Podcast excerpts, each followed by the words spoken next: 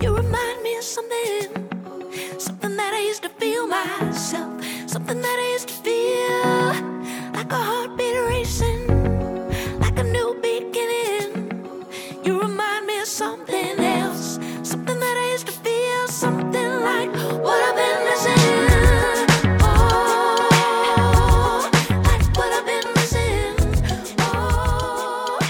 Emily King wants you to stop and enjoy the scenery. That's the title of her new album, and it's the anxiously awaited follow up to 2015's The Switch. The New York native took to the Catskills to explore this chapter of her artistic story, and we want to hear all about it. Emily King, welcome to Vocalo. Thank you so much. I am one of those people who was anxiously awaiting this album, and uh, though I understand your process and I understand uh, the creative mind, girl, four years. Okay. um, oh my gosh. This is one of those things, like, you know how they say, um, you know, you have your whole life to write your first album and like a limited amount of time to to follow that up. Is Yeah. that something that you struggle with with your with your writing, or do you just Obviously, like allow? no. I was like gonna say, do you just allow yourself to just breathe and be free? I know. I love to get really, really broke. And then I like my favorite. have to make a new album. um, yeah, I don't I definitely take my time with the songwriting. I like to have, you know, life experience and then eat some cereal, watch a movie, then repeat, rinse and repeat.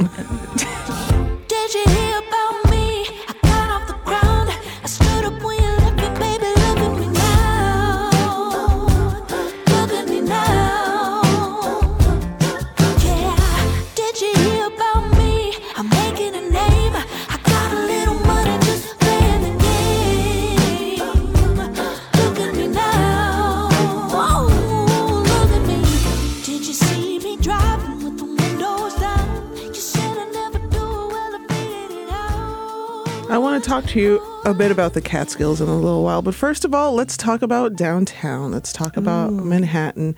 Uh, one thing that Chicagoans and New Yorkers, I think, have in common is just the pride that they have, not just in their cities, but in the very specific pocket of the city Yeah. that you are from. Talk to me about this slice of downtown that Yes. you you grew, you stayed in for thirty years.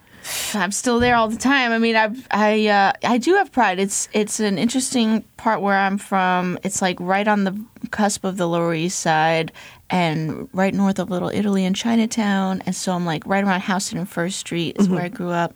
And it's really happening now. There's tons of people. When I was a kid, it was a lot quieter and there was uh, a lot of the buildings were just parking lots, you know, Yeah. Uh, like the Whole Foods that's on Bowery was just a big parking lot.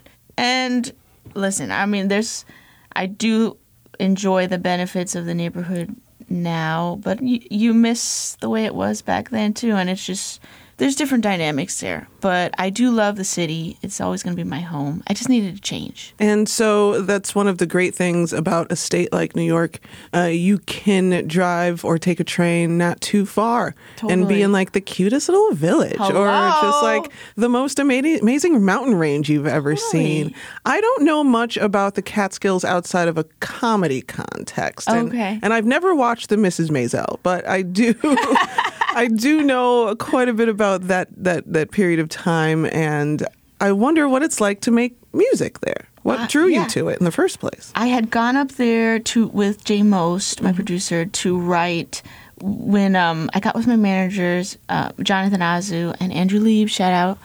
They they were like, we love the Switch. Maybe before you put out a new record, you can do a bonus album and like write a couple more songs and maybe put out some demos on it. Mm-hmm. So I was like, okay, let me go upstate because I just need to get away from the city. And me and Jeremy ended up writing By You I Mean Me and the song called Focus. And then we put out this bonus record. And I had such a great time doing that that the following summer I rented a house there and realized I knew people in that area that were musicians and they were living like really well up there. You mean you didn't have twelve people squeezed into a, a two I was expecting that and worse. And when I walked into their homes, there's just like joy and space and ceilings and carpet rugs and you know a cast iron, just like stoves and fireplaces. And I thought, man, this is the best kept secret. I don't know you. how are y'all like millionaires? This is crazy.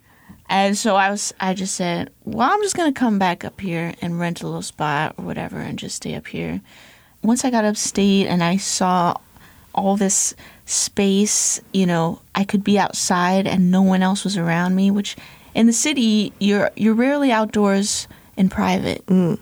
There's always somebody else, and I just felt really deeply um, recharged. And uh, that's I wrote "Remind Me" the first week I got up there, and I was like, that was like really how I was feeling, like a new beginning. This is so exciting, and I'm I'm the I'm doing things that I always told myself I couldn't do. And um, hopefully, with the next next record, I'll check off a couple other things because I still have a list of of uh, limitations that I set upon myself. But for this record, definitely some of those were crossed off, and I felt exhilarated. Did you hear about me? You pushed me around, but now I'm pushing people, baby.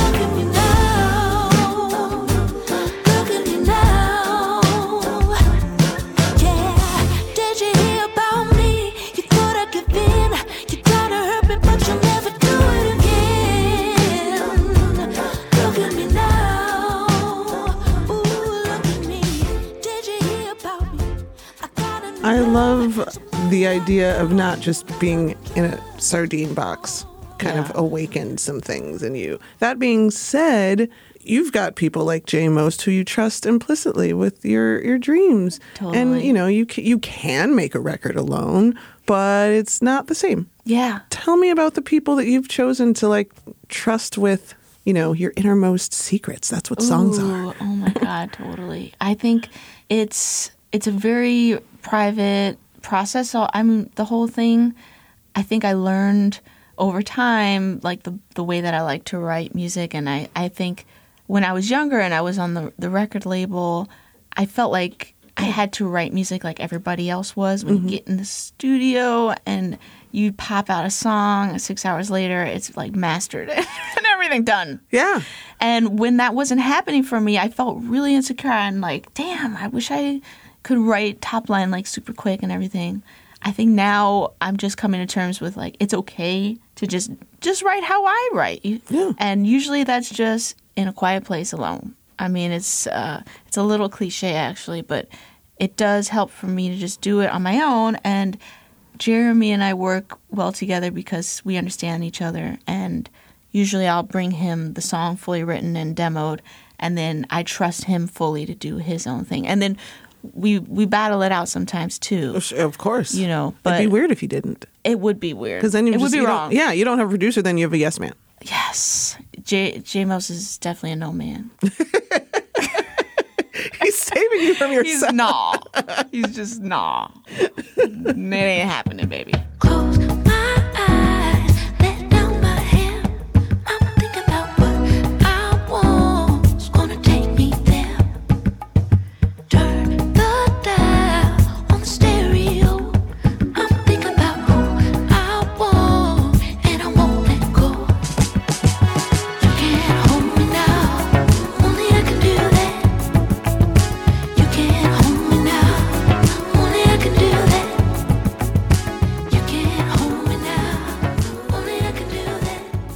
What stories are you telling with scenery? What adventures do Mm. you want your listeners to go on with you?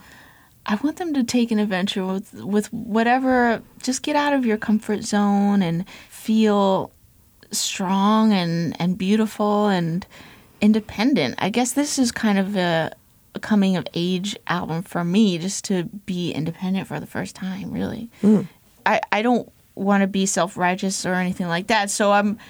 The reality is, it was hard too. And it was and i was insecure the whole time. And i still am insecure. So i you know songs like look at me now it's there's this boastfulness about it and this strength. When i'm singing it i really do feel like yeah the, the person who doubted me look at me now Yeah. you know and and i was really projecting when i wrote this song because i'm are pretty you sure i was you? Are you talking to other people? Right. I'm pretty sure I was, you know, not fabulous when I wrote that song. At the same time, the end is like, why why don't you love me? You know, didn't you care about me? Like, do you care about me? Maybe you don't. and that hurts. And so I, I feel like maybe we can relate to that because that's kind of what social media is too. It's like I'm giving you my highlight reel on myself because I want you, for one, I want you to feel good, mm-hmm. but also, you know, maybe there's one person that you really want to see that photo of you looking good. Yeah. It's really just for this one. and then you find yourself just preoccupied with checking the Did they see checking the it? likes. Did you like it? Did they see it? the the uh, the validation that we find ourselves needing in the 21st century is is kind of It's extreme. Yeah. It's extreme, and I struggle with it every day. And I guess as long as we're aware of it, that's one step in the right direction. But I mean, I'm right now. I'm like, my phone is right here. I see it. Is it right I ringing? can touch it. Is it doing? Just need to know that it's there, just in case. Well, thank you for the music. Thank you for sharing all of this with us because uh, you know you didn't have to. My pleasure. I did. I was really broke. Really broke. Needed some food. Had to do it. Thank you for listening. I want to get some info out in case people uh, need uh, to find you, and uh, they can buy your album, and then you can pay your bills. Thank you so much. You can find all the collected works of Emily King at Emily King Music on Twitter and Instagram, or go to emilykingmusic.com.